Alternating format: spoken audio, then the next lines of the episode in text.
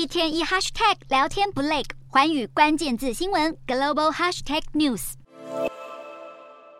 美国总统拜登每次在镜头前露面，都是笑脸迎人，神采奕奕。对一个八十岁的长者来说，看起来还算健康。不过，美国白宫当地时间三日首度证实，拜登曾在上个月十六日开刀从胸口切除癌性皮肤组织。白宫医师欧康纳解释，拜登今年年初健康检查时发现胸口皮肤病变，经检验后证实为基底细胞癌。不久后，拜登马上动手术移除，而切除范围的伤口现在已经痊愈，只需要持续进行皮肤病监测。欧康纳。提到拜登年轻时常常晒太阳，在担任总统前就曾经切除过非黑色素瘤，但最新健检报告显示，拜登身体依然相当健康，完全有能力履行总统职责。其实基底细胞癌是欧美最常诊断出来的皮肤病灶，通常动过手术后都能治愈，只会在皮肤上留下疤痕。知名澳洲影星休杰克曼也曾在二零一三年开刀治疗基底细胞癌。休杰克曼把自己患病的原因归咎到长期曝晒阳光，却没有做好防晒，因此也多次在公开场合提醒民众外出记得擦防晒油，定期做检查，避免这种肆虐欧美国家的皮肤病，一不小心就找上门。